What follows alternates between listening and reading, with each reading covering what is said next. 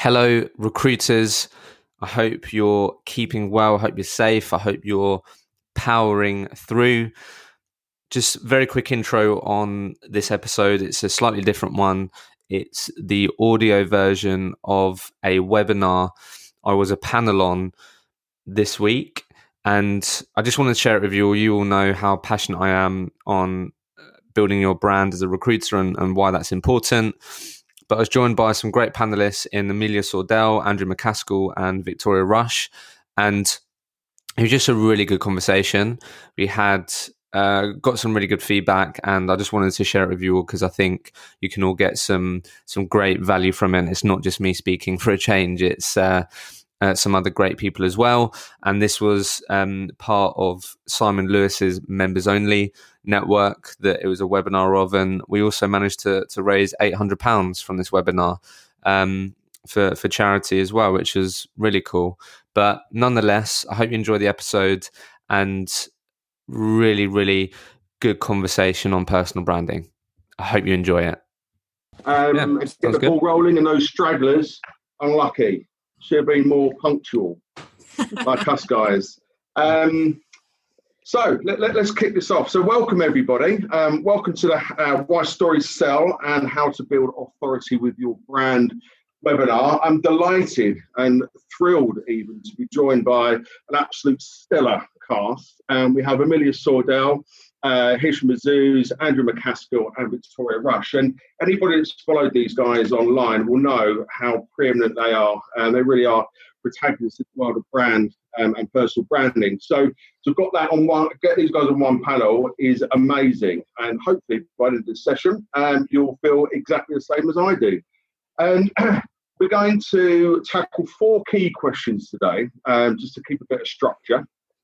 Um, uh, along the way, we're very much encouraging you guys as participants. Send any questions through. Don't wait to the end. Get those through as soon as you possibly can, and I will direct those to the relevant person or, or put it over to everybody to answer. Before we begin, let's go through some. Um, let's go through some uh, sort of introductions. So, for those that don't know me, I'm Simon Lewis. I founded Members Only, uh, which is a recruitment network uh, or recruitment leader network. We're very much around the mindset um, psychological advantages and um, a, a winning business through um, that, that mindset change, but not just for the business itself, for the individuals also. And I think it's a real key missing component in a lot of the work that's out there at the moment is how you look after yourself and develop yourself. Hence why this particular session is so important um, and really close to my heart. Um, we do a lot of stuff for, for, recruitment agency leaders, which is based around daily implementations, but rarely is there much going on for marketers. Um, we, we would have, at this point, been in the A Club running this event um, had we been able to get out. So instead, we brought this on, online. Uh, before we've been to the Hippodrome Casino, we've been to the Tropicana Beach Club, we've been to the Magic Circle. So everything's trying to be a little bit different. Um, so that's that, that's me. That's members only. Um, let's bring you into the to the fold of the panel. And um, we'll start with Amelia. If you could introduce yourself to those that don't know you, and and we'll move around. I'm Amelia Sordell. I am, I guess, by trade, a recruitment marketer. Um, I started out my career as a SaaS tech sales recruiter um, and very quickly discovered that the easiest way to make money in recruitment was to market yourself um, to your clients, to, to your candidates. And that sort of led me down the garden path to to marketing, um, where I met Andrew McCaskill. Um, Andy and I worked together at Finlay James, um, who some of you might know, and we've both moved on from Finlay James, but we're still, you know, not necessarily together, but we we still bounce ideas off each other all the time. um, yeah, very weird introduction. Um, but yeah, I'm a recruitment marketer. I do employee engagement for 11 investments. We have um, eight brands within the group. Um, I work very closely with founders and directors to um, build out marketing strategies that are not your typical traditional, here's a brochure, here's how we do it. I build strategies around people, and that's ultimately the longest intro I could ever give you.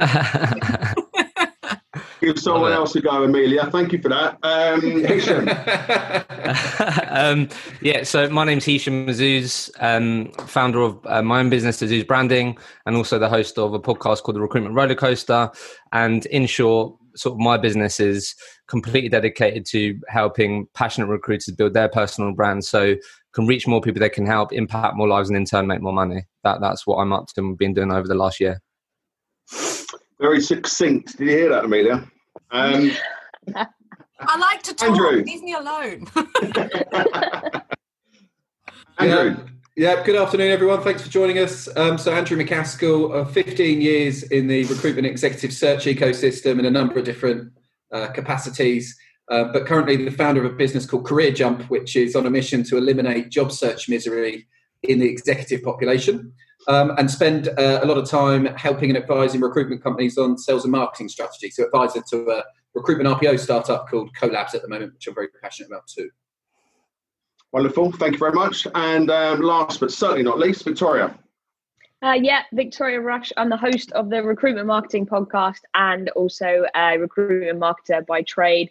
I'll do the short version of this. I grew up in the recruitment industry with parents as recruiters, so kind of learned the hard way how the industry works. Um, refused to ever be a recruiter, uh, which is technically a lie because I did do it for a year and then realized why I didn't want to do it um, and sort of stuck with marketing since then. I've done employer branding at AMS uh, as well, uh, Alexander Mann, and uh, now I am director of operations for Red Knight Studios Company, which is a streaming platform for entrepreneur content to help the businesses, business owners, anyone who wants to be an entrepreneur is an entrepreneur, learn how to build businesses from those who've done it before.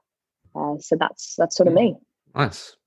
Wonderful, thank you. Okay, everybody, that's our panel. Um, so let's start with um, Amelia. At the moment, um, where businesses and, and, people are trying to find in a recruitment a USP, potentially a USP that might not even exist, um, there is um, a natural draw towards a personal brand, isn't there? Um, and where there, there, are many challenges for recruitment recruits at the moment and faced in the market. how can personal branding help? Well, I think first off, if we just state the obvious, we we work in an industry whereby we literally sell people for a living, right? But we're inherently bad at selling ourselves. Like that's a fact. As an industry, we are not good at putting ourselves at the forefront, whether that's a recruiter, a director, a marketing manager, a founder, or whatever. So you know how can personally brand how can personal branding help well ultimately it will set you apart. That's the first thing is if no one else is doing it and you're doing it automatically people will be drawn to you. So i think in a pre-covid world the whole you know step outside of a noisy marketplace and, and step outside of what everyone else is doing is probably the the thing that i would say is the the biggest pull to want to build your personal brand aside from building the authority in your space and credibility and all the rest of the good stuff that comes with that but i think in a covid you know hmm. where we are currently um, you know building out your personal brand you're never going to have a better time to do it. But the reason it, it, it's a good idea is because everyone else seems to think it's a good idea but no one's doing it that well. Um, i know we discussed that a little bit before we came on this call but there aren't many people doing it well whether it be in recruitment or on linkedin at all. So if you're one of those people who's putting themselves out there saying hey like these are the challenges my clients are having these are the challenges challenges my candidates you will eventually build some traction whereby people will know you as ex recruiter in your space and will just come to you organically. Um, I know that to be fact because I started out on this journey as encouraged by by uh, good old Andy Mack um, to to go on this personal branding journey myself, and as a result, have had many, many, many opportunities, um, which have resulted in helping me build a new business. Um, so, you know, it's it happens. It, I'm proof of that fact that building out your personal brand differentiates you from everyone else and will get you inbound leads. And that's much more fun than spending you know three hours on power hour every day. If if i can just add to that the conversation i've been having recently in terms of how it can help people now is that a lot of people can't have the typical conversations right now. Hey simon um, can can we talk about recruitment? Well actually no i need to i need to get my office ready for social distancing. I'm busy. And building your brand giving value sharing challenges blah blah blah actually gives you an opportunity to have touch points, talk to your clients' candidates about talking about recruitment, which um, helps massively right now when people might not be recruiting and you can't have a typical conversation. So it can really help actually have the have more of those touch points that you might be finding difficult right now because you've already checked in with them three times. Hi, Andrew, how are you finding it? What's going on? You've already done that three, or four times now. So what else are you going to talk to them about? It might be the webinar that you're hosting. It might be the roundtable that you're hosting. It might be telling them about your onboarding um, ebook that you put together. It, it enables you to speak to your market without talking about recruitment, which is really useful right now when all of your competitors are only equipped with, are you hiring? No, okay, on to the next one. Or just the same sort of conversations, which are more difficult right now, is what I'd add to that. yeah, I think there's there's a piece about people buy from people. We know that, and that's why as salespeople are always driven to be personable and and to be very good at most of the time schmoozing. Right, you go out and you spend time with people. I can't think of a better word. I hate that word, but it's the first one I had, so so I'm sorry. Um, but people buy from people, and the world has moved online. That fact doesn't doesn't go away. It just means you have to translate some of that personal aspect of yourself online um, to be able to bring more people to your business. It's and as Hishem says, like jobs. You're, as a recruiter, it's your job to have jobs. I've said this probably a million times, and everybody knows that's what you do, but that can't be the only thing you talk about. It's boring, it's monotonous, it's not mm. interesting.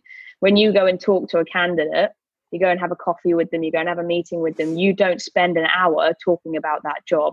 You will talk about their lives, you'll talk about their family, you'll, you'll, you'll talk about what's going on in the world.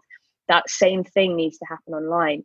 Maybe a quarter of what you say in your conversation in person is about a job, then a quarter of it online should be about jobs. The rest should be about the wider picture of you, become personal, become relatable, and break down those barriers. Um, the internet is to bring us closer, not to make us further apart so the um, USP bit, sorry, just to nail in on this USP question. Um, the big USP around delivery is I know that more people will, um, if I headhunt them in the middle of the day, will speak to me because they feel like they already know me from online. Yeah, I know that. And if you're going head to head for business right now, and you can say, "Well, who are we up against? We're up against this guy." Well, this guy's got 600 followers. I've got 6,000 in the space who do you think is going to be able to mobilize quicker, get you better people, and get hold of the passive market? And it's from a delivery USP point of view, it's as simple as personal brand allows you to headhunt more effectively than those that don't have one. Yeah. So, so why then, guys, when you've got, you know, the DNA of a recruiter really? Um, of, a lot certainly traditionally anyway. Uh, you know we're, we're out there with gregarious characters. We'll say hello to anybody put us in a room and you know don't worry about that leave me alone i'll get on and chat to anybody. Why is it then that people are finding it so challenging and to build their own brand? Where, where's the reticence? What, what is it that is is causing that challenge? For, for so the number one challenge I get from recruiters, and I've worked with probably over 200 now, is they don't know what to create content about. So a lot of recruiters will know and understand, might see Amelia's content, Andrew's smiley face on their LinkedIn newsfeed, and they'll know that building their brand is important, and they'll they'll understand what we're talking about. But they're like, what the hell do I talk about? That that's the number one challenge, and then and then it's, it's followed then up with if I create content, how do I do it without coming across unprofessional. I don't want to piss people off. I'm worried about other people's opinions. Um, they don't know what to talk, talk about. And then internally as well, the leaders in their business didn't build their recruitment career by building their brand. So again, they, they can't learn, typically they can't learn from people around them because yeah, they, they've learned all the traditional methods. Um, and yeah, there's no one typically sometimes leading the way internally that can help them learn about these things, but it's, it, they don't know what to talk about that, that's the number one challenge I hear personally. And yeah, just to come off the back of that, it's the same. I work obviously internally with all the, the recruitment companies that I work with and all the teams within them. And the number, the two top things are what if my friends or my colleagues see it? Or you know what if um you know what if no one sees it? What if no one likes it? What if i only get five likes? And the second thing is what the hell do i talk about and uh, as you said like everyone is so confident to go yeah i can nail this role yeah i can find you this unicorn but when you're faced with a camera and you know literally recording a selfie video of yourself and posting it it's like oh my god but you know, we were all rookie recruiters one time. Like everyone had to make that first sales call, and you had that same fear when you made that first sales call. But look at you now, like you're billing 300k, like you can speak to anyone, you'll win roles, you'll pitch retainers, you're confident in it.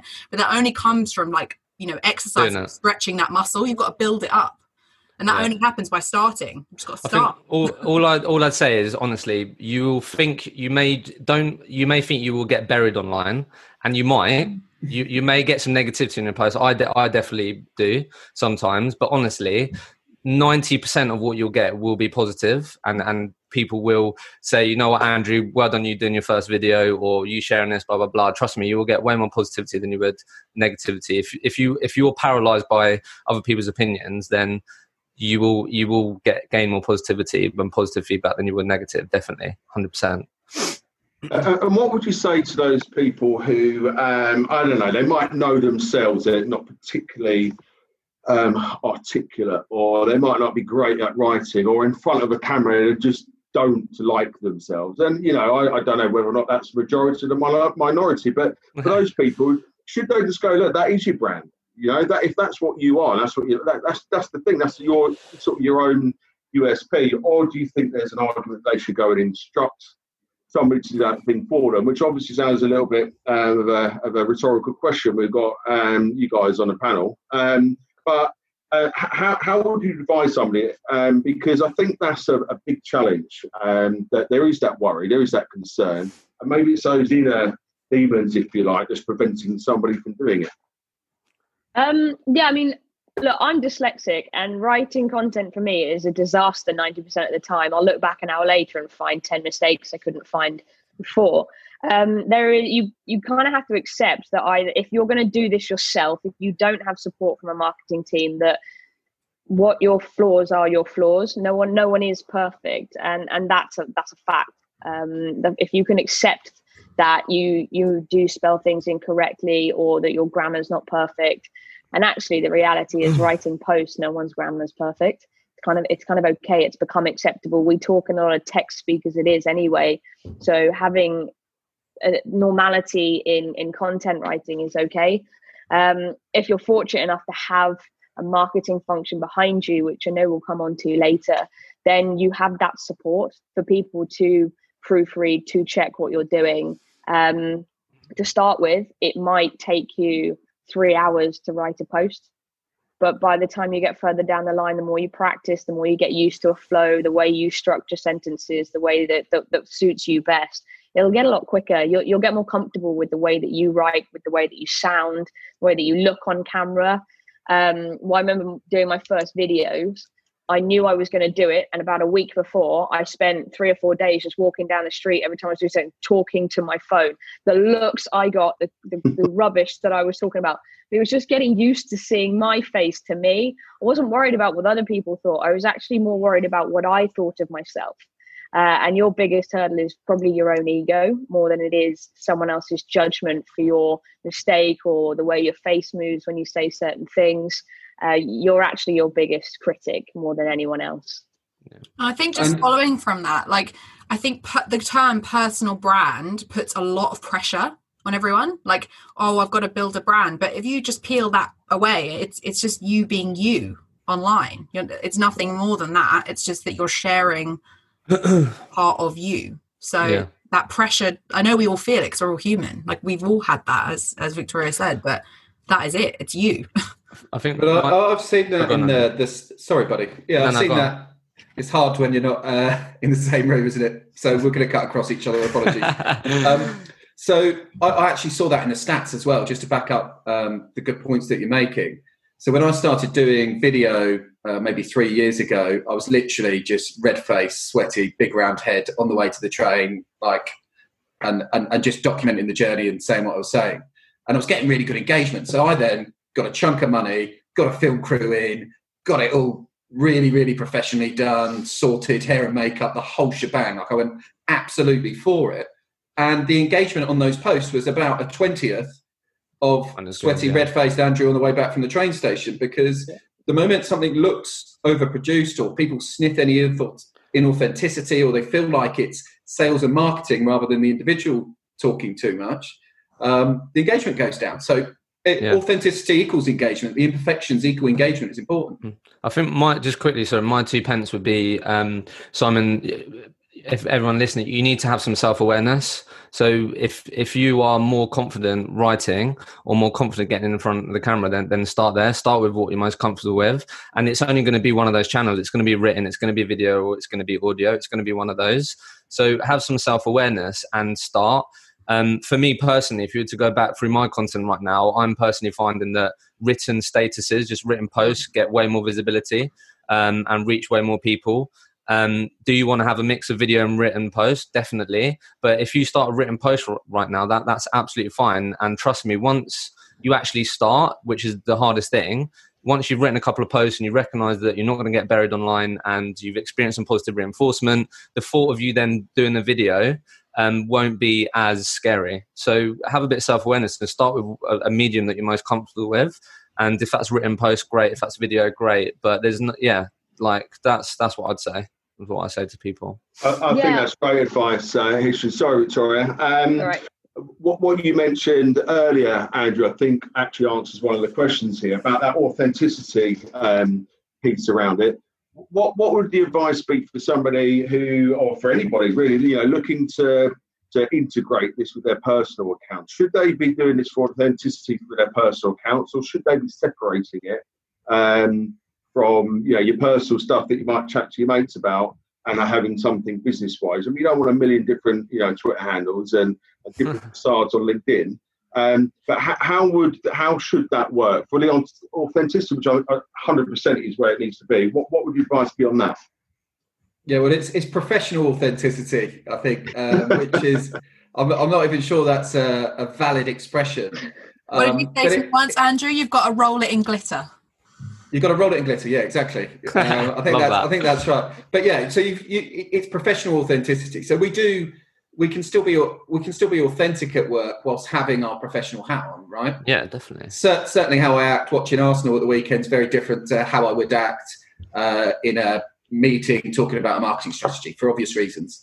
Um, and channel wise, I personally have kept it separate. So for me, LinkedIn is my social selling channel for all business purposes, um, and Facebook and Instagram, a little bit of Twitter, although it's an absolute circus on there, so I'm I'm not heavily involved with that. Um, is for me more personal and where I get my news and and all that kind of thing. So I've kept it separate, but I've seen plenty of people very successfully integrate the whole thing. I think so that's Ben's question, Simon, right? Do you think I should have a separate work Twitter, Facebook, TikTok, Instagram account? My yeah. question to you, Ben, is answer this question. Where do you get where what what source do you get your most placements from? if LinkedIn is the answer to that, do not worry about any other platform right now. Start start with LinkedIn. You don't need to overcomplicate it. Like start with a platform and I'd be pretty confident it's going to be LinkedIn. If LinkedIn contributes to your billings, and your revenue, then start with LinkedIn. And what you learn through that process, you'll be able to apply to other social platforms, like 100%. So do, I don't, yeah, that's what I and that's say. definitely right. I've I've gone from building my you know brand on LinkedIn. yeah you've been quite busy on instagram and twitter recently actually i've now yes. moved over onto instagram because i want to see if i can replicate yeah on linkedin with instagram so like i've got no idea what i'm doing on instagram i haven't had instagram for a long time so it's all about trial and error for me but i'm the example of keeping it all as one. Um, yeah. And Instagram's obviously more visual because it's it's images. You can't just post statuses and videos all the mm. time because it just wouldn't land. So it's it's an it's a, it's time as well. It's it's mm. it's time like to tailor all the messages for all the different channels. I've got um, I've got a marketing manager who helps me, and she manages the online community and the Facebook group, the LinkedIn group. Sorry, we've got and everything. And even with that support, I'm still time oh. short with one channel. Like if you if you're going to start to mm. go multi-channel consistently without just using one of those tools that propagates the same message yeah, across terrible. all the channels, which which wouldn't yeah. kind of shouldn't doesn't really fly. I don't know, Victoria, what's your take on those ones that um, take the same message and spin it across all of them? I think it's a problem recruitment has in general. So marketers tend to end up starting on LinkedIn because every recruitment agency wants to be there, and then three months later, a director goes, "Well, why aren't why aren't we on Twitter?" Just because maybe their kids got Twitter and oh they've seen Twitter on new the news that day. stop doing things that aren't necessary and be good in one place. Yeah. If you can then, like Amelia's doing, go and replicate that elsewhere, that trial and error it, it is better to do over time rather than trying to spray and pray. Um, this isn't a mail shot. Let's let's focus on where you can you can be successful and move on from that. I've done. I focused on LinkedIn and then turned my personal Instagram account into a combination of who I am and what I do, as well as my as my content as the podcast. Um, but I did it over time. I didn't try and do everything at once. And now I use Twitter to create content for other channels. I'm not on Twitter so I get engagement. I'm on Twitter so I can create images yeah. or statuses like Amelia does really, really quickly. I can use Twitter to create a picture or to write a status and post it somewhere else. don't actually use it for engagement. Yeah, they do quite well. those do. Yeah, just on that, say, like, you can stretch your content like that. It's all yeah. about, you don't have to do an individual post every single day of the week. You can have one idea and turn that into multiple pieces of content. Repurpose like, it. Yeah. yeah, yeah, repurpose it, or, or take an idea that you know ask your your clients or your candidates like do you mind jumping on a zoom call with me and recording it and i can chop it up and share it? Like it, it doesn't have to be complicated. If you bring it to use a recruitment term back to basics it, it can be easy. It's, it's yeah. you don't have to be overwhelmed by going god what am i going to post today? or oh my god i need to write a mm. status. Just peel it back and and the, the rest kind of falls into place once you get comfortable with it yeah, it, it, stick with one channel until you're yeah. co- confident and comfortable yeah. and you know what you're doing. Then start to to look at other areas, be it TikTok, be it Instagram. You'll know pretty quickly. You prefer taking photos, you'll end up on Instagram. If you don't mind doing videos, you'll probably move to TikTok quite quickly. But don't try and kill yourself. It's a marketer's issue for the company, let alone for personal brands. Pick one. And if someone argues with you, tell them that you can be crap everywhere or you can be really good in one place uh, and, follow that. I think it's it's the only way. And you don't have time. No one's got that much time. I certainly don't. Um, yeah. Doing it for myself for a year, I know that I have two channels and just stick to them. I would definitely start on a channel that's giving me the best possible chance of making money out of it as well. It's got to be LinkedIn for me. I, I, I don't like you want to start somewhere where there you're probably already spending 10, 15, 20 grand plus on LinkedIn Recruiter. Why would you not want to try and maximize that tool? The like, reach me, on it is a joke as yeah, well. LinkedIn's you want, you, reach it's a gold an absolute yeah. joke. Yeah. You, that's where you want to start for me. You don't need to think about another platform. You need to start on LinkedIn. For and just that's, that's context, it's like 50% or more, I think, of all social referrals come from LinkedIn. It's a joke. Yeah. It's, it's mental. Joke. So if you're not on LinkedIn, you are missing. You're not even in the game. Let alone losing. Yeah. Like but the, expo- the exposure you can get as well when you look at the numbers ah. like the amount it would cost you via any other platform to get that level of exposure. Yeah. It, it's it, people and it's not going to last long. Here's a question. here's a question for you guys which i'm going to pretend is somebody else's but i'm actually kind of thinking it's really relevant to me after what i've been doing for the last few weeks. Is posting every day overkill no. Depends what you're talking about. Not if you if you've got something to say, but if you I, don't I, have something to say, don't force it. Yeah, that's it. I think don't force it. Don't go. Oh, I need to post every day. Just post when you have a decent enough thing to say. Because otherwise, what, you, yeah. get, you get very overwhelmed very quickly with going, "Oh my god, I need to post," and then it doesn't become enjoyable. When it's not enjoyable, you won't want to do it, and when you won't want, when you don't want to do it, you won't. Simple yeah. Uh, uh, and what, what about the time as well? Because uh, Amelia, we, we had a, a conversation late-ish last night, and I said, "Look, stick your video out tonight because there's loads of engagement because people sat there watching TV." So you went, "Nah, stop that. I'm going to do it nine o'clock in the morning," and I was wrong. Um, I'm pleased to say, Amelia. So, is there a time now? And everybody asks this question: doesn't it? When's the best time of day to post? Does it depend on what you're doing and where you're posting it, or literally is it you just got to get people? It works yeah, so, either way.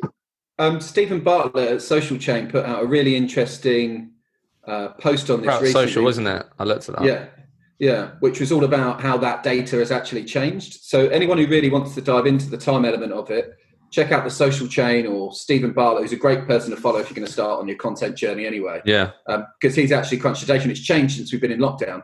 Interestingly, but I've experimented with all of this over the last few years and the only common denominators are to get engagement at any time is whether the post is quality and whether yeah.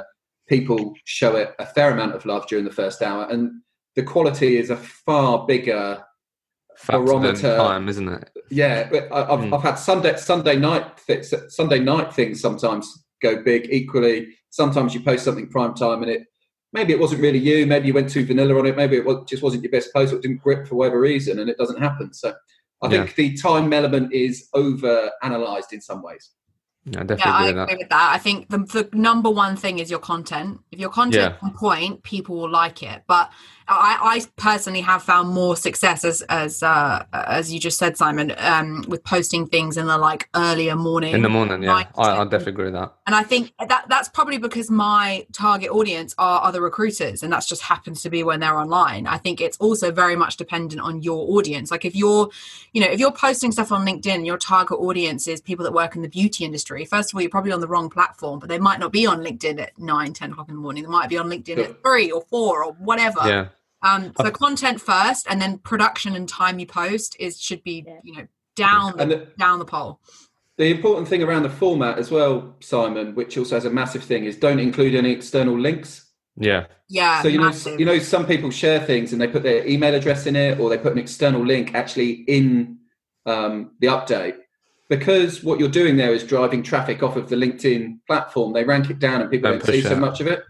Um, so the moment you start sharing articles from the BBC or anything like that, rather than actually putting the link in the update, comment on the article, add your thoughts, but put it in the comments. Say, you know, see the link in the comments. You'd have seen people doing this online, and, and that's why. So yeah, the format's important as well.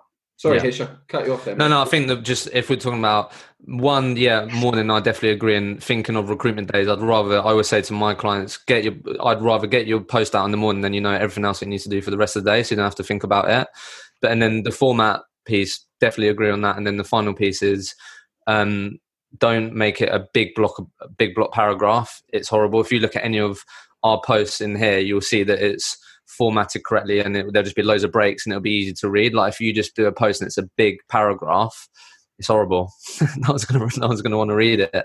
So that's the only thing. Yeah if we're talking about format that would definitely help. And just to add a point into that and i think this is like this was game changing for me was instead of worrying about driving your own content and creating your own kind of content think about commenting on other people. So like find influencers in your space. When i say influencers yeah. i mean like leaders in your industry or the rest of it. And then comment on their stuff and ask them a question that makes them want to reply to you. Because when they reply to you everyone in their network sees and that's a great way to organically grow your connection base of ideal customers especially when you're targeting people by your industry or by the job title that you work or the rest of it they will have other connections within their space that do what they do and you need those mm. connections so yeah. actively like even if you spend like 10 minutes a day just finding people connecting with them commenting on their stuff putting out some love to other people it will come back to you like tenfold and that can be as simple as, "Hey, Amelia, thanks so much for sharing this. Really interesting points." Yeah, exactly. That, it could be as simple as that. I met I messaged a guy today. His name's Ivan Harrison, and I don't yeah. know you might. Yeah, Harrison. Yeah. He, honestly, he is uh, every single post I look at. He's he's commenting on it, and I messaged him today. I was like, "Mate, this is so overdue, but I'm seeing you everywhere." Like, and he was like, "You just you engaged his code code red for um annoying," but he's just everywhere and I, I, remembered his name, knew who he was, and he knows everyone, and he lives in Australia. Like it's not like he's in the UK. Yeah, Just, so he, he knows everyone everywhere. So he's a great so, at working. So Howard, Howard, has that answered your question of is it worth posting something a number of times during the day? I think I think that probably yeah. has. Yeah, um, so, so Victoria, here, here's the thing. So the, on on here we've got um, you know a vast number of people uh, listening in. Many of them are, are, are, marketers, and some of them are recruitment agency owners that ha- have a marketing team. And I think the biggest sense of conjecture, certainly from a, a marketing um, standpoint, is how the hell do you get your consultants to post stuff that's worthwhile, engage with it, that isn't a team picture? yeah, that's a good question. Um, I I've always said pick a handful of champions. Don't pick everyone. You can't you can't solve all problems for everyone at once. Find the few people in your business who are genuinely interested in understanding how to build a personal brand.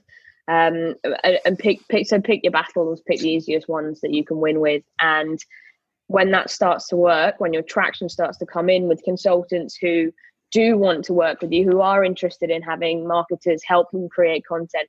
Others will follow. People will come and go, oh, I want to be part of this game. You know, fear of missing out, all that kind of stuff. Um, but actually find consultants who are interested or who understand the value of marketing in some respect. Those are going to be the easiest people to start with, uh, rather than trying to get everyone involved because you're buggered if you do. To be honest, it won't work. We it just won't work. You're better off pick a handful, one, two, maybe th- maybe three, maybe five, depends on the size of your business. I'd personally say one or two, and and drill down, spending time with them personally, helping them write their content, even starting to write it for them at the beginning, give get them off the ground, um, and people will come because of that. And to just bounce off the back of that, like I, I the best advice I can give you is is advice that again Andy Mack gave me, and that was be the change that you want to see. And and you say yeah. that often, Andy, and I think that's bang on because you ha- as as the marketer, if you're telling people to do this, do that, do whatever, and you're not doing the things that you're telling them to do, no one's going to listen to you. So the easiest way for you to get people to come around is go, right, well, I'm going to do it and look how good I can get. And that's what I did. And ultimately, that's what's made all the consultants that I work with want to go, yeah, I need to do this because I'm seeing that you're getting 20, 30,000, whatever it is, views, and you're getting inbound leads from people because you're yeah. actively doing it. If you're being the change that you want to see, you will get success with, you know, getting consultants on board much quicker than you ever would by just telling them to do something. So yeah. I think that's a really important part, um, whether and, and really relevant right now, whether you're on furlough or not. If you're a marketer and you're not creating content, learning how algorithms on LinkedIn work, learning how to write posts, how to get the most engagement, you're you're not practicing what you preach. You're telling consultants to do it and you're not doing it yourself.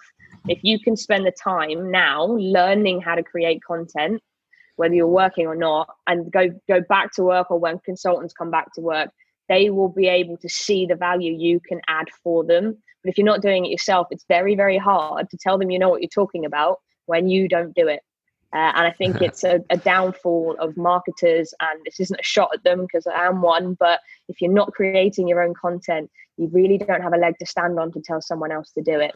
It also helps build rapport with consultants. Like, it, you know, yeah. if you're if you're getting on side with them and and the rest of it, they'll you know, they'll yeah, want to work with you. It makes sure your advice is relevant as well. Mm. Yeah, exactly. Like, so, I, so I'm advising people on building their personal brands to attracting jobs. I can't do that effectively if I'm not, if you're not practicing that. that. every day, spotting trends. You know, I've seen different types of posts working in different ways.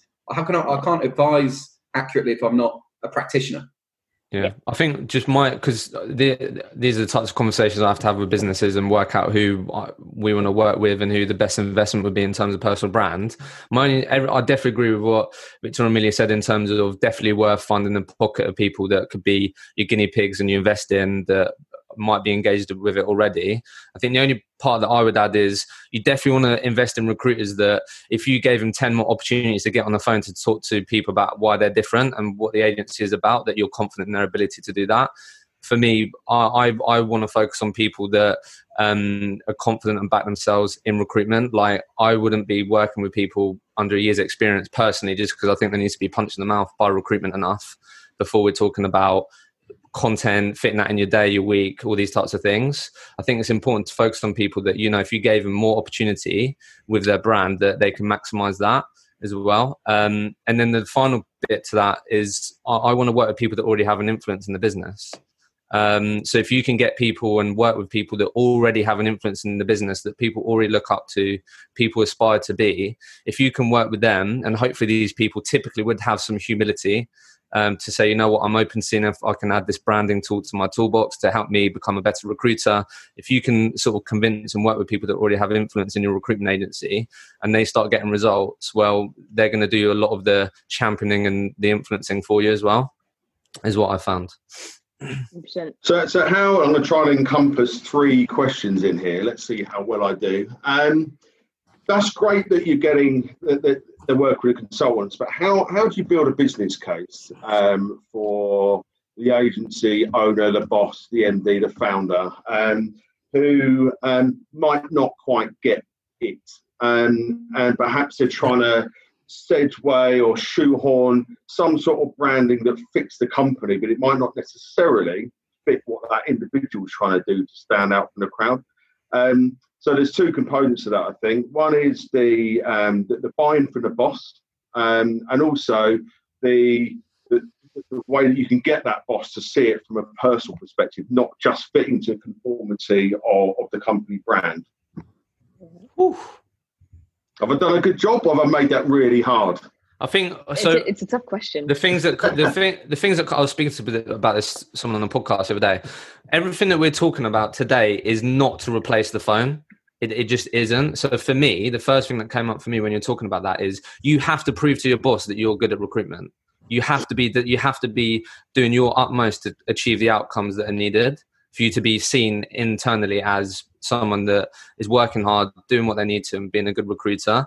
Like if you need to be doing those things to then, and but if you want to do branding and these types of things, you actually delivering, achieving the outcomes um, that are required will help you have that influence to say to your boss, look, you know what, I've been lo- looking at, listening to the podcast, seeing what Amelia's posting, and I'd really like to start building my brand. If you're not hitting the numbers and you're asking that, there's a good chance you might get pushed back and it might not happen. So that, that's the first thing that comes up for me is that you've got, you've got to be, you've got to be willing to also do all the other stuff as well.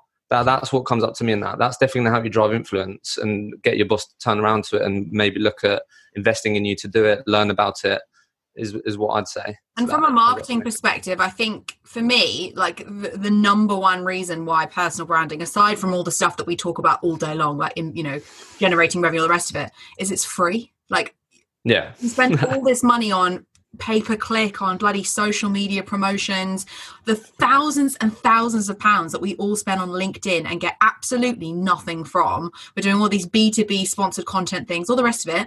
If I'm coming to you and you're my boss and I go, I've got this great marketing idea, we're going to get XYZ, and I know we're going to get XYZ, how much is going to cost me? It's free. Like, yeah.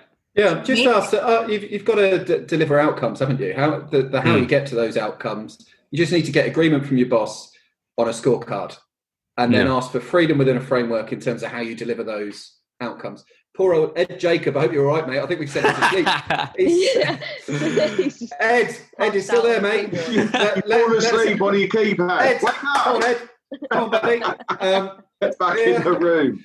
Yeah, his cat's just walked across the keyboard. I think the, the old the old furlough drinking affected poor Ed there, but yeah, if, if, you can, yeah, if, if if you can align outcomes, right? Yeah. So the, the answer is you're not going to get somebody who has successfully built a multi-million turnover business based on cold calls to agree that doing none of that and only doing LinkedIn is a good idea. You are not going to get them to yeah. agree with that in a million yeah. years because they can their uh, perspective is framed by their own success to date and their own experience that they've had. Yeah. But if you can focus on outcomes, if you can say, right, how many new candidates do you want me to bring in this week? 10. Okay, so that's 20 over the next fortnight. Can you give me freedom within that framework to work out more intuitive ways of delivering yeah. that 20 and what I believe will deliver a higher quality and get better results? And that I think most people get their head around. As long as they know they're going to get the outcome, yeah, they'll kind of they'll give you a bit more rope. Yeah, you, you worded that way better. Your community. you you articulated that way better than I did. It's about your men language, right? Team effort, team effort. Yeah, yeah. But it's but, but it's well, the, the, way you get somebody to buy into something is to find out what they want and then tell them how you're going to deliver it to them yeah. by, by them yeah. giving you what you want. It's it's alignment, right? Spoken like a true start, recruiter, solving problems. It, that's it, though, right? If you go and start talking too much social, too much numbers, too much this, yeah. you're talking a different language, and relate it always back. What would success look like in two weeks, right? Let me go and have a crack at doing this. And when you over then exceed, you better nail it as well. And then when you over exceed it, then they can go, well, how did you do that? And then they'll yeah. start to be interested. Yeah. yeah. I think I think the, the company the, the company brand thing it, that is a difficult one. Like I've, I've had a lot of conversations where consultants have been um, really unmotivated or felt um, it's been difficult for them to share content or do it because they think their com- their company said, "Oh, it's not in line with our brand," and all these types of things. That that is difficult. I, I don't know. I'd like to think that companies need to trust yeah. I mean, they're, they're going on the phone, they're speaking to the market. So if you if they're able to trust them to do that, then I'd like to think that they, they should trust you to share content with, with the confidence that you're not going to sort of make the company look bad. And um, I think it, it takes a lot, in my opinion, it takes a lot to make to damage your company brand. It really does. Um, mm. And so I think if you're someone that um, is being pushed internally by your company, and and this is something you really want to do and they're saying look it's not in line with our company brand and they make it really difficult for you i'd ask yourself the question is this a company i want to work for that, yeah. that's 100% the question well, and, and, they need to understand that company pages on linkedin are dead yeah, Absolutely. No dead. one goes on. Like, my one, my yeah. one's dead, and I live on the platform. And every time same. I try and direct, exactly the same. My, I don't post anything on ours. I think I've got, I think I've got two and a half thousand followers or something on Career Jump after eighteen months, yeah. versus whatever it is now, like whatever 15, 20 times that on personal. Like it's mm. there's there's really no comparison, and so this I this concept of company brand versus individual brand.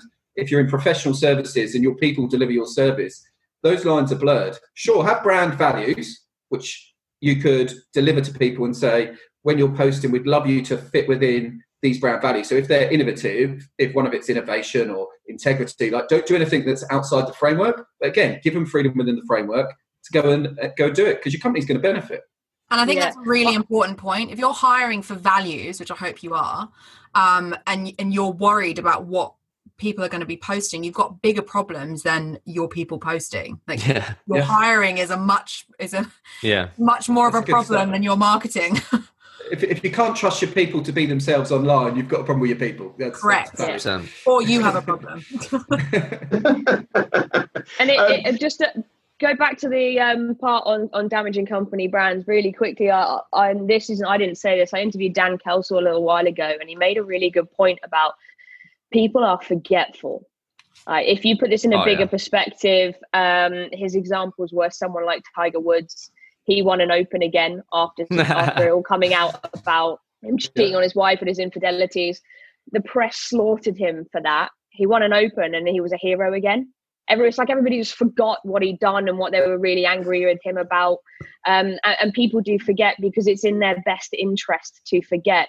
H&M is a really good example. They they made a huge blunder putting a, a young black boy in a jumper with a with a monkey on it on their on their marketing, their advertising, and they were slaughtered for it. But the problem is when somebody wants to go and buy a cheap item of clothing, they will go to H&M. They will forget about yeah. that blunder. Um, so you can make mistakes. I don't advise making mistakes. I'm not saying do it, but if you do, people will forget really quickly if it's in their best interest to forget because we are inherently selfish beings. There's nothing you can do about it. So Such when people do challenge um, it, what about the company brand? If you're not purposefully damaging it, it, it can be solved. What's the worst that can happen? What are you going to do? exactly? What is, literally?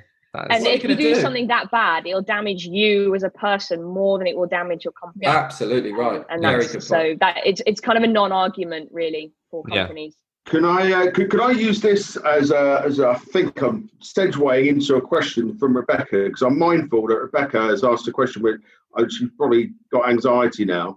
Um, Hishem, you mentioned that the you'd be more uh, inclined to work with somebody, a consultant that's got a year's experience because they've yeah. got that know-how and knowledge. Um, I mean, I'm thinking also about those people who are about to come back into the market and how this market is going to be reformed at the back end of all of this. And a lot of those consultants and, and individuals that are potentially even on here haven't got that level of experience. Are you suggesting that um, they need to get that sort of 12 months experience before they should be let loose or or is that more of a guide because you're saying aligning yourself with someone with that experience is going to be the best way forward because a lot of people less than that have got some really tremendous yeah, I think ideas. It was just, it's just it was just a, just a generalist mm, sort of month of experience. If you've if you're confident in your ability to get on the phone, speak to people, then of course, if that's before twelve months after, then ha- adding branding to your toolbox is something that you should do. But I think that that's the only thing I'm, when I'm speaking to companies. I think that's like for me, like let's focus on people that we make sure that we're investing in the right people and to get the best possible chance having a good return on investment. And typically, that's people that they feel confident are on the phone and and we're able to take on that extra capacity because it takes time. And, and it will add more things to your day, add more things to your week. So you, you've got to be confident confident in the other areas. If you're confident in all the other areas before 12 months, then definitely crack on. It's just more of that's what I've found. So it's yeah, before 12 months, it's fine. It was just more of a generalist experience number I put on there. It's just I, I think it's worth like for me. You want you don't need to overcomplicate it. Like you need to back to basics. You know the recruitment basics, and then let's start thinking about branding and what else you can do. That that that's just my thought mm-hmm. process on that. I think to be clear, like Hishem, you're the personal branding expert. I'm just someone on this, you know, journey. So I don't know, you know, you've obviously had a lot more exposure to working with other people than than I have. I'm only working with the consultants I, I work with in, in the business I, that I work. But for me, like as a marketing person and as someone who sees kind of quote unquote personal branding as the um the sort of best feather in my bow of you know marketing I think it's really important to get people on side from the get go. Like if you're yeah. if you're starting your recruitment career today, I want to I want to meet you the day you start and go right.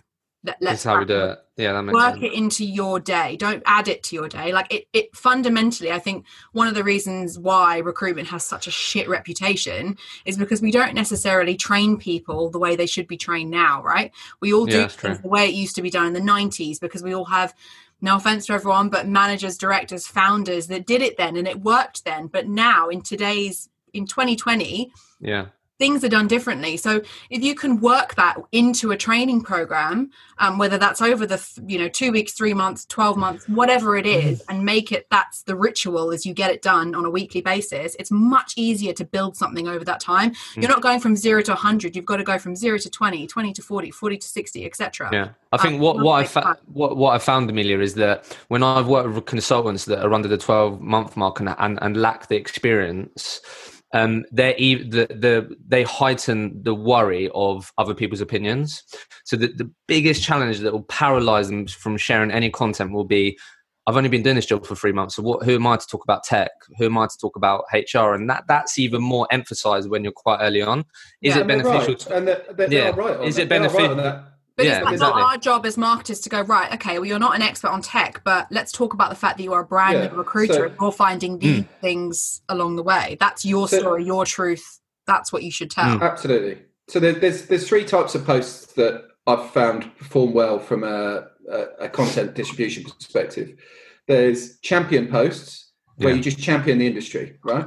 And so for rookies coming in to go, I've only been in cybersecurity for two weeks didn't even know what it was to interview, but now I've looked at it, it's amazing. They save us from all this online fraud. And just a big shout out to all the founders out there who've recently set up cybersecurity firms. You're doing amazing work. And now I understand, I really support you, right?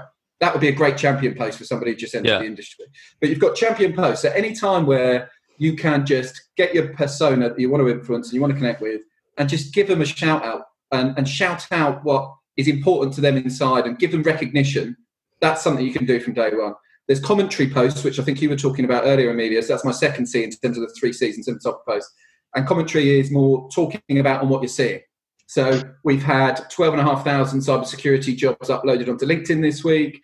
As a business, we've taken on four vacancies in these areas, blah, blah, blah, blah. So again, they're not having to deal with anything yeah. from a credibility. They don't need to know the ins and outs of cyber.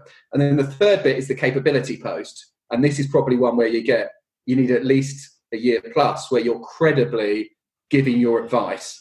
So you're saying, if you're hiring in cyber this year, these are the three things you need to look for in order to find a top top leader. And I think as long as you're moving between those three different types, yeah, a good spot. Yeah. You can, you can, and, and for me, I try and do kind of one of each, followed by a hook each week. That's my thing. Kind of one champion, one commentary, one capability, and then one call to action, and just hmm. get that kind of cadence going. But I think rookies could do some of that. Mm. We've got it on. You talk about rituals, Collabs, that business we're working with, which uh, in-house recruitment um, business. Um, we've got a day. Everyone who's joined has never done a, a, video before. We've got a day one ritual that they put a video out to Love LinkedIn that. on the first day. Amazing. Rip that band-aid off straight away. So, well, yeah, welcome, to, welcome to Collabs. They get given um, a tripod on day one with the lighting. Right, bang, Love welcome that. aboard. There's your tripod. Stick your phone in. Your first video is going out today. What we're going to do it on. Go. So they just awesome. literally bang straight in and I have to go. steal that idea, Andy. one, idea. one, another stolen idea, Andy. Should yeah, yeah, copyright some of these. yeah, no, that, that, that's a re- that's been really good. Straight out the comfort zone. Yeah, um, and once they once they've torn the plaster off, like you say, and they realise yeah, you get a bit of crap from your mates and people screen print it and give you some grief and all that. It's all part of it, isn't it? But what, what about humour um, in, in, all of this? And, and, I don't mean that to sound you know silly, but you, you, see posts, don't you, where I think it's quite blatant that people putting things just to get the views and just to get the likes without, you know, just for the sake of it, maybe in some sort of competition. But um, where, where's the boundary to, to, to humour um, online? Um, or is it? Is there one? I think. I mean, Mark Gaisford is like the king of this. Like, yeah, he, he, definitely. The, vid- the videos that he does, I couldn't do. The last video I saw him, he was walking around with a wig. Wig, yeah, I, I, great. Go and I check it out. Like, if you haven't seen it, like, oh my god, I could not do that. But like, I, I guess what what comes up for me is like, I don't know, if someone comes then speaks you on the phone and stuff, are you someone that are you quite humorous? Are you quite funny? I don't know. Like, don't don't feel like you have to force it. I think what I've found, Simon, is yeah, get what Mark Gaisford I think has done really well is that he's always made sure there's an entertainment value to his content rather than always serious and informative and what some of the stuff that Andrew's talking about is, and I don't do much of this myself, is the entertainment element. I think that's a, maybe a better word to use. Is can you entertain people with your content and add a bit of humor? And I think for me that just makes you more human. And ninety percent of recruiters on LinkedIn online don't look human they, they don't. So I think humor isn't a bad thing. It adds you to looking human, and I think it's definitely not a bad thing. I think that's key as well. You've got to, to, the reason why I think Mark stuff is is successful and you know other people read kind of purposing TikToks and all the rest of it is because you need to trigger in, in order for something to go viral or be you know engaging or whatever. You have to trigger something within the people that you're trying yeah. to speak to, and and that emotion could be humor. It could be you know absorbing information. It could be like shit i didn't know that. But whatever it is you have to trigger something. And that's why i post like that do well because i mean mark's hilarious but he's also very informative. Um, mm. and that's what yeah, I, triggered. I think I think if you're not funny in real life, don't try to be online. Yeah, exactly. Yeah, Definitely, because you will be funny, but not not for the right reasons. um, and uh, I just think you've got to be really careful with humor. Maybe I take myself too seriously, but I kind of think like like I want people to pay me a lot of money to deliver my service. Yeah.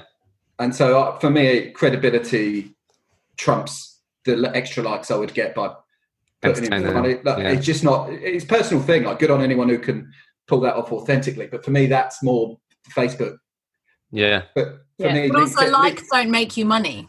It's it's it's appealing. No, it's and that's what ultimately uh, is, isn't it? It's about convergence. So I'd rather you were either championing your market, demonstrating your capability, or commenting yeah. on your market. Because whilst it's whilst you are in service by being funny, you're not adding value to your t- core audience or moving closer to your. I don't personally think it's.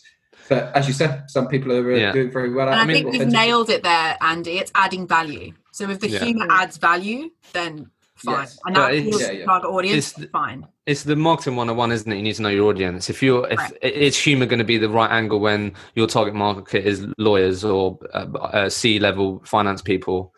Don't know, but like that's the thing. That's you got to think about.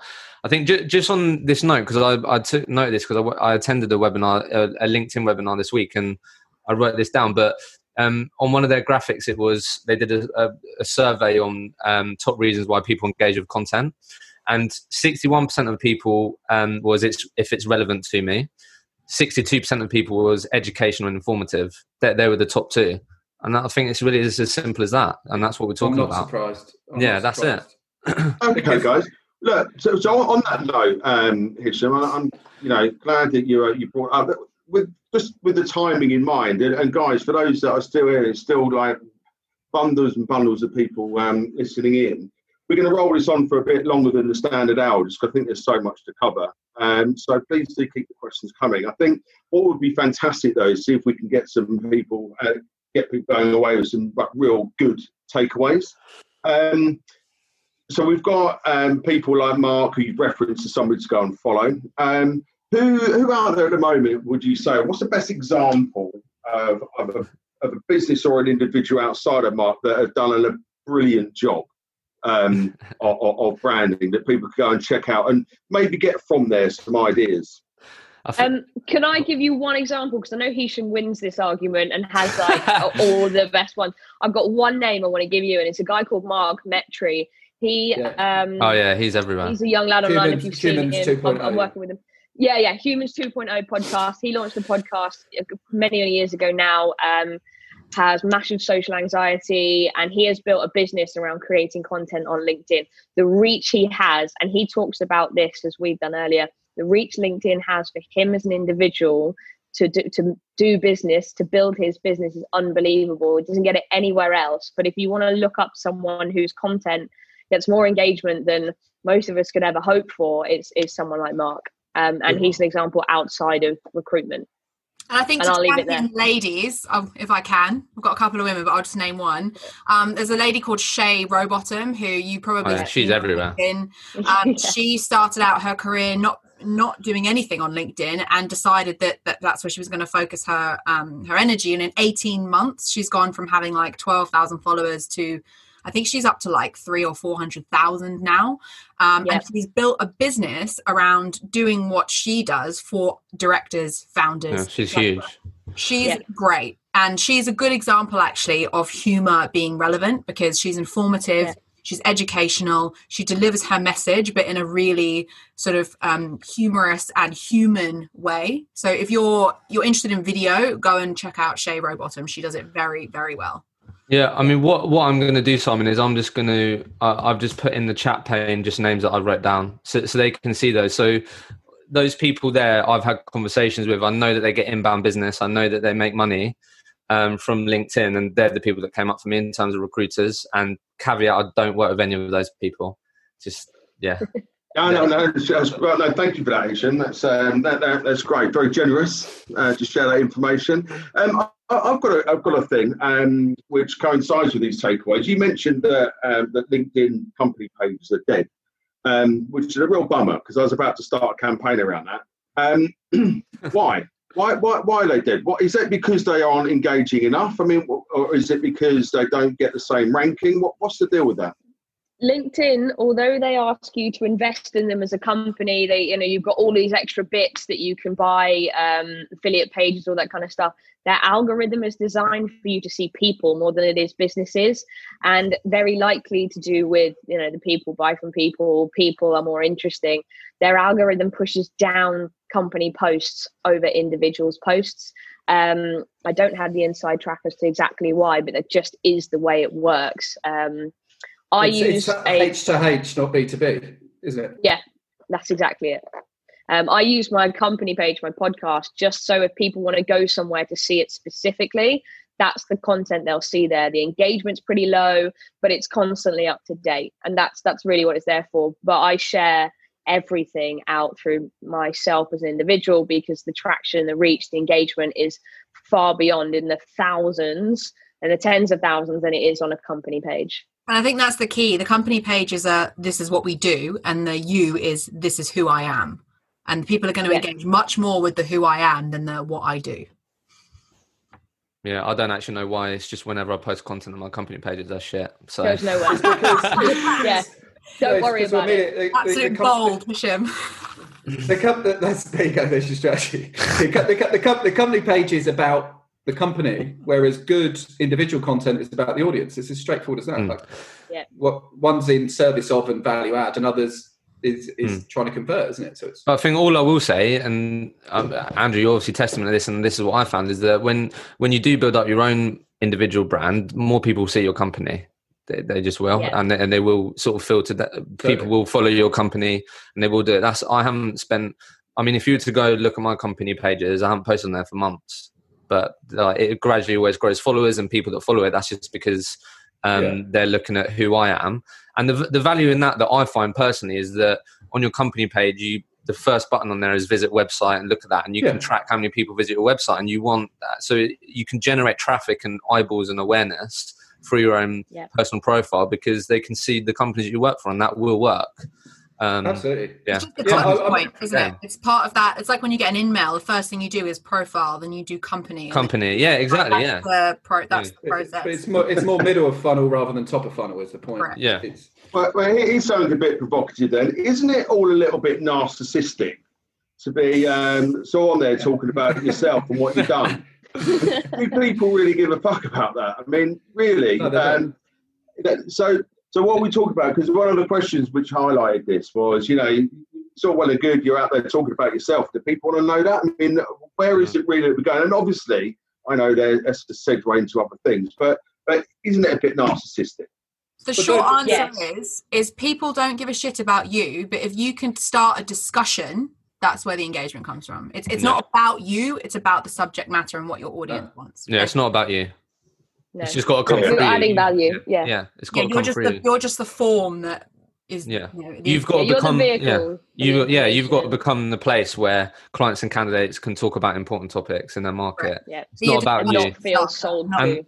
Yeah and if it is about you then you will get buried online you'll Yeah. get found out and people will butcher you unfortunately that that's how it happens but i yeah i don't think it's about you and i get what you're saying simon but it's not It's, um, it's the insult of choice thrown at people, thrown by people who are too scared to do content themselves. yeah it's an easy one to chuck at people isn't it Yeah. I don't, I don't do that because that means I would be a narcissist. I don't go to the gym because that means I would be. Uh, um, I'd be one of those really horrible people with massive arms. I, don't- I don't do, do, do, do you know what I mean? So people, Yeah, people yeah, yeah. just people rationalise their own fear to take action, do what they absolutely know they should be doing by putting those kind of barriers in place. Sure, there's some narcissists doing it, I'm, I'm, I'm sure, but most Mm. most people who are successful doing it are doing it successfully because they're serving a serving a particular audience. paying it forward And I think ultimately, just on that, like if you were successful, you are service serving someone. Like Yeah. you- people can throw whatever jabs they want. If you're getting engagement and you're converting stuff off the back of it, Mm. Yeah, that's it. No-brainer. That, that people need whatever it is that you're selling. Okay, fantastic. Um, some top tips. Maybe we can start off. We have a top tip each. How about that? So, one top tip. If these guys that are marketers and business owners, I mean, I'm assuming that everybody who's on here is interested in, in building their personal brand. So, if they could go away now and implement one thing, and you can't say, "Oh yeah, what she said," uh, you have to think of your own one. Um, Amelia, one top tip. Where should someone come off this webinar now, the one thing they should do and go and implement to start or improve their personal branding journey. Is this is this answering to directors and marketers or for recruiters? Um, for for recruiters, but also for marketers that can help those recruiters, maybe. So they're, they're going to steer those recruiters. So let's assume we've got both because we have. We've got recruiters on here and marketers. So the recruiter, they're going to go and do it themselves, or if a marketer is now representing those recruiters, um, what could that he or she um, guide those consultants to do? Okay, so the first thing that I would do is, and I'm sure everyone else will get involved in how to writing content, all the rest of it. But the number one thing I always say to the consultants that I work with is make sure that your connections are quality. And if they're not, cull them. Because if you could create amazing content, but if you're not posting to the right people and you're a lion and you've got 10,000 people that are not relevant to your niche, then no one's going to see it. So before you even think about the posting stuff and the creating stuff and the repurposing stuff, make sure that you've got quality connections, and then the rest of it, you know, is just start, just do it. Yeah, um, my, mine would be. I think yeah, that's an underrated piece of advice. Like that's a great thing about LinkedIn. You build up your target network and your target audience. Um, but my my practical advice with with the number one challenge being not knowing what to create content about. Um, a good thing you can do that also enables you to go on the phone is call up five candidates, call up five clients, and ask them direct question. Look. Um, I want to make sure I play my part during this period. I want to create content that you should find useful and valuable. What content would you find really useful right now? and I should ask, ask your clients and candidates what they want to see and then go go and make it and, and go talk about it and then you can message these people say look you know we had that conversation the other day put this post together let me know what you think of it that that would be my practical advice for people Yeah, because I think that's a challenge at the moment, um, isn't it? With people trying to work out what it is they can say to their to their candidates yeah yeah without think phoning up and asking if they got any jobs on. yeah um, which seems like a rhetorical, you know, senseless question. So, giving them something else, another tool, another reason for phoning is So, really exa- important. yeah, yeah. I think yeah, recruit. I think recruiters forget that they speak to their target audience every single day. So, like this is what I used to do when I was in recruit. I used to ask people the direct question about these things, and you have access to these people. Ask them the direct question: What content do you normally engage with? What What do you find useful? Ask them this, and they'll tell you, and utilize that. It will help. is what I'm saying. Thank you, Hishem. Andrew, top tip Yeah. one. Yeah, the, the the the content creation thing. Let's go to talk a bit further about that. Um, and I think um, what I what how I've how I've ran it, and the top tip I would have would be just start a notes page in your phone, and any uh, conversation you have where something comes out that's interesting, or any article you see which you think's interesting that you might have an angle for, or anything like content is everywhere. You just got to open the filters up. So I've got my next 50, 50 posts I've already got them written out on my phone. Like I'm no, I'm never going. What should I post next? Because it's everywhere. Mm. And one of the things we do when we're in workshops, um, and Amelia and I were doing that with our colleagues in the past, is I would just say to them, "Well, tell me about the last phone call you had. Well, t- tell me the phone call you just had right now. What happened?" And they said, "Oh, well, we had um, somebody who got turned down an interview. Why? What did they do wrong? Oh, um, well, they failed at the presentation. Well, what happened at the presentation? oh, well, um, they said there was too much text on the slides and they were reading it instead of speaking normally. Right, bang, there's your update. Top tip for anyone presenting for a job right now today don't read, minimize the text on your slides, your engagement will increase and you'll be more likely to get an offer. Go get them, right? Just like it's there, it is absolutely all around you. You don't have to create stuff from scratch, just document what's going yeah, on around document. you. Get that list going in your phone and you'll never have to worry about that again. It's everywhere. And I've just put a link to anyone, just to come off the back of that, to anyone that's in really doesn't know where to start. I've just put a link in the chat for 24 ideas for recruiters to get started on their personal brand. Good one. Um, Love that. Yeah, I'm fantastic. Easy, I'm just easy, easy to do.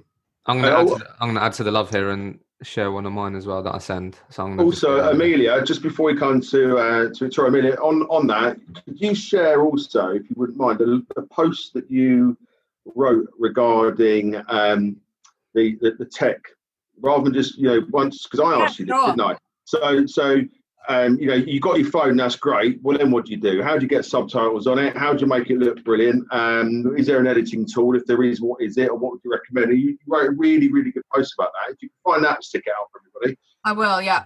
it's really you. easy to get started with video. Like you literally, like you literally need a ten pound tripod. That's it. Yeah. Mine costs twelve ninety nine, but yeah. but I'll yeah, I'll pop the link to the post in the um in the chat, and, and there's a there's a, a bunch of apps and stuff that I use, um, which are free and some are relatively cheap, um, which which helps as well. Thank you, Victoria. What's your one, uh, one be, key thing? Yeah, consistency. Um, keep posting, regardless of anyone, if anyone is listening or not, regardless if you're getting a hundred likes or one like, just keep posting. Um, you, if you give up because you're not popular today, or it's only your colleagues liking your content, you're never going to get where you want to be. Um, just keep posting. It is going to be mine once you've got once you've got over the first hurdle of doing it. Uh, you've just got to keep going, keep going, keep going. That traction will build. Your authority will build. Your voice will build. But if you're seen to be someone who jumped on the bandwagon for a few weeks, didn't quite get the engagement you wanted, so gave up, you'll just lose the traction you were going to make. If you're pushing through um, all of the, the tough parts, the first, the difficult few weeks or months, you will gain more authority and more reputation because you stuck at it uh, rather than just giving up. Consistency is key. Like that is yeah. it. Like worry about that before everything. And how does this work? I'm only surprised it's taken um, as long as it's an hour and 15 minutes for this to come through. Um, and I know there's a legal element to it, obviously, but how does it work with those that are on furlough? And I imagine, sadly, there's a lot of you know marketers in our sector that were made uh, redundant um, or are now on furlough. How, what is it they're able to do? What limitations that you're aware of that prevent them, if it does prevent them, from doing anything online because clearly they can't be seen to be doing anything that is deliberate, uh, directly contributing to the business. Mm. Does it does building your personal brand come into that category? It's a grey area. Um, according to the REC, because I had this conversation recently, yes, it does come under. You can't do it because you're on furlough. My I'd say my personal opinion against the REC on that is that your company doesn't own your LinkedIn profile and they don't own your connections, whether your contract says it or not, because I know some in the past have done. They don't own your LinkedIn. You are allowed to talk about yourself, but you're, you've got to be careful not to talk about jobs. Um, you've got to be careful not to talk directly to your clients. That's where your grey area comes, because at the end of the day, they are your connections. But you own your platform. You own what you say. Uh, as long as it doesn't seem to be directly business related, so chasing business in any way, then um, I would say start talking about everything but jobs. Like we said, it shouldn't be your only content point anyway. So if you yeah. can talk about other things, even if it's being on furlough, uh, yeah. even if it's how the market has changed, you have a right to talk about that as an individual that the company can't control, and they shouldn't really be controlling yeah. LinkedIn it's, profile anyway it's definitely grey area. I'll, I'll, put the link in, but I did a um, live podcast with the CEO of REC and we spoke about for about 20 minutes because it's the most common question. And, and he said that are HMRC going to sort of audit your LinkedIn's and your consultant's LinkedIn. Not sure, but is it wise to talk about jobs and say this? Probably not.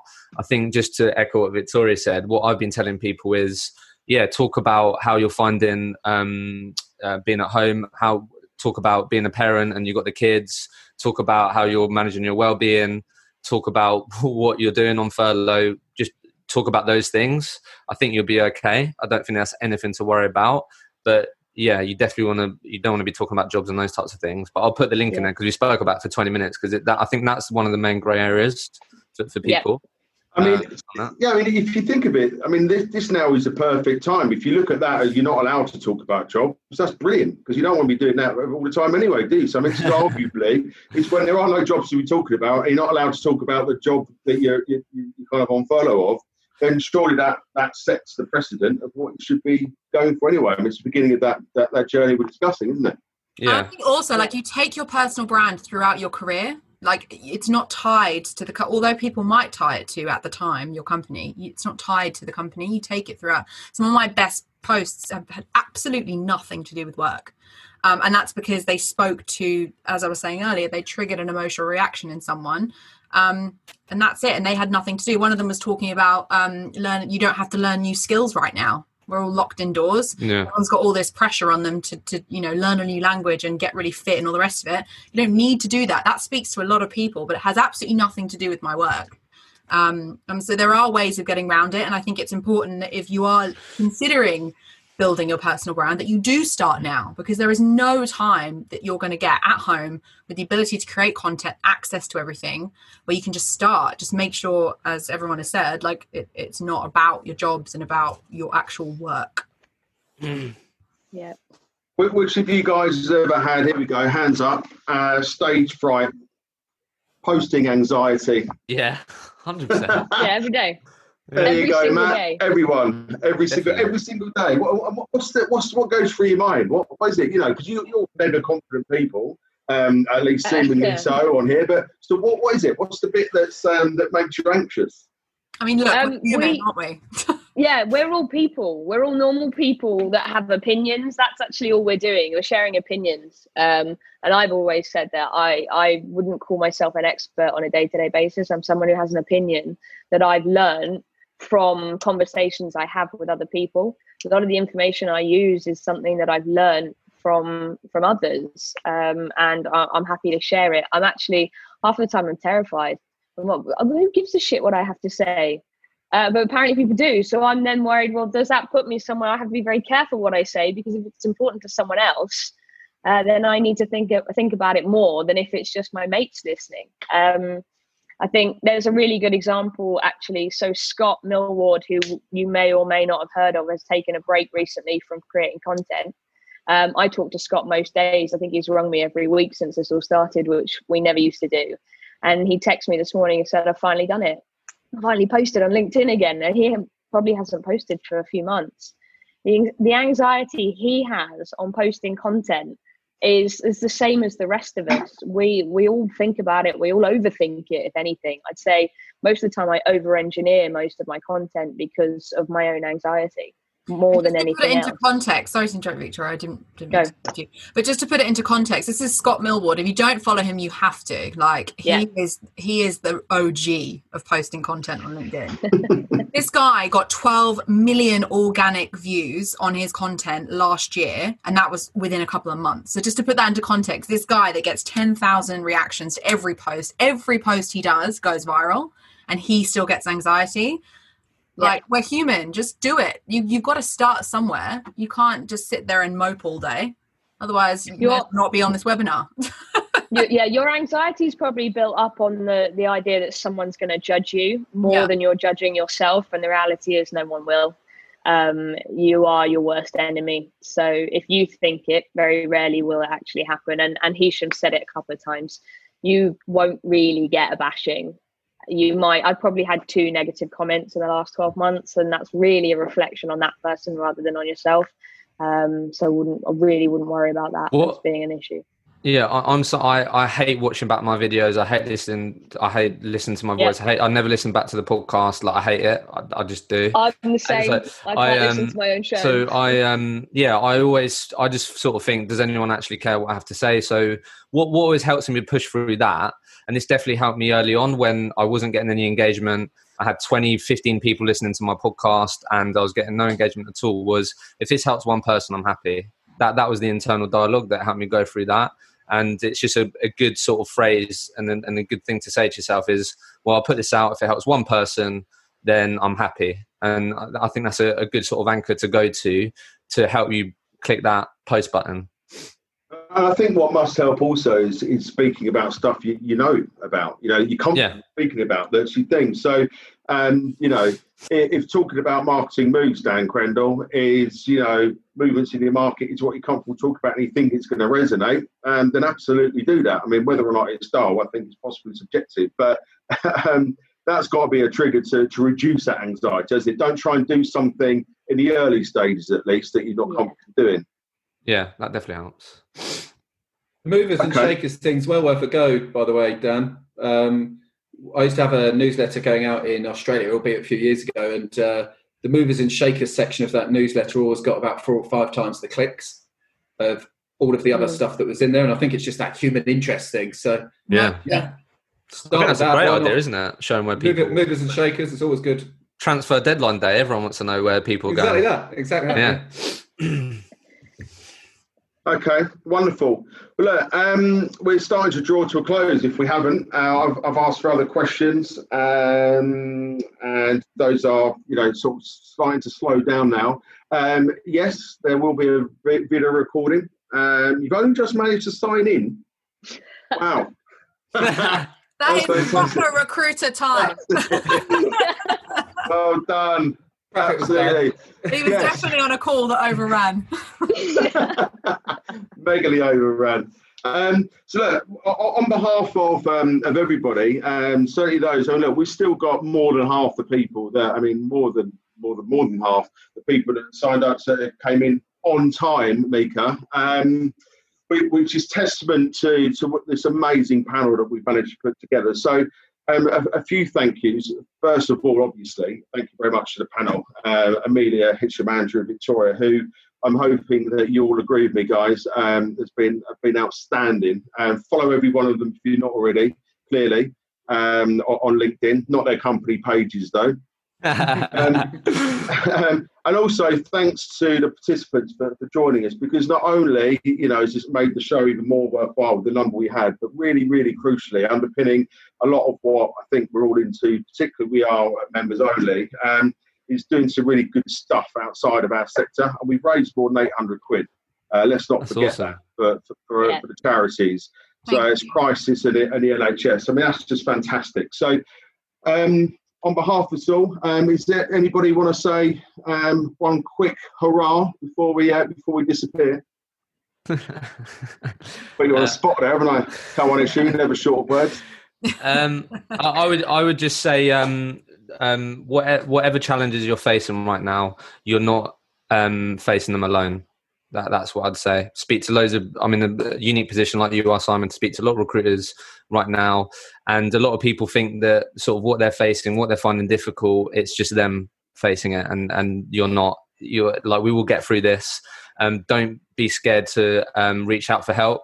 Loads of people willing to to give help, and definitely don't think that you're going through the challenges and the things you're finding difficult right now hard. Um, you're not going through it alone, is what I'd say. Okay. Um, yeah, I, I would just want to say anyone who's a marketer, um, listening, watching, um, I'm opening up my podcast at the moment to anyone who has been made redundant or is concerned about their uh, their employment. I want to interview you, uh, have a conversation about your strengths, something that plays into your hands, so that you have something to share with future potential employers. So if you need help or you are concerned about your your job after furlough, whatever it may be, give me a shout we'll set up an interview, uh, we'll record it, I'll give you everything you need, and just in, if I can help in any way, just let me know. Oh, amazing. Terrific. Well, look, I think um, what might be quite useful, um, if you're up for it, guys, I don't know how pushed you are uh, for time. You know, you've got loads of it probably. uh, at the moment. If we um, if we officially end the webinar, so we've got a point at which you know we're going to stop recording, but we can still hang around. So we've still got 52 people um, or so on here, which is, which is amazing. Perhaps we could just unofficially answer any other questions. We can unmute people. Do you fancy giving that a go? Yeah, yeah I'm up yeah, for go that. for it. No dramas. If, if, people aren't sick of us by now, then it doesn't look like they are. Well, look, we'll, we'll give that a go. So, Amelia, do you want to do? Uh, let's let's press the uh, let's let's stop the recording part of it. Thanks everybody that's still here. Been amazing. Thank you, Pamela. Yeah, thanks guys. Um, absolutely Great superb questions. webinar. Thank you for being so generous with your time and your tips and your hints. Um, been amazing. Um, and uh, yeah, we'll uh, see you online very soon. Thank you so much for listening to the podcast. I really want to ensure this podcast remains valuable and relevant for all of you. If you have topics or questions you would love me to cover with future guests, then please get in touch with me. Best place to get me is on LinkedIn. Just search Hishem Azzouz and drop me a message. I would love to hear from you. Finally, if you have two minutes, it would be greatly appreciated if you could leave an honest review for the podcast. It will simply mean that I can reach more people with this podcast. You can easily leave a review for the podcast by clicking the link in the episode notes or by going to ratethispodcast.com forward slash rollercoaster. Thank you again for listening.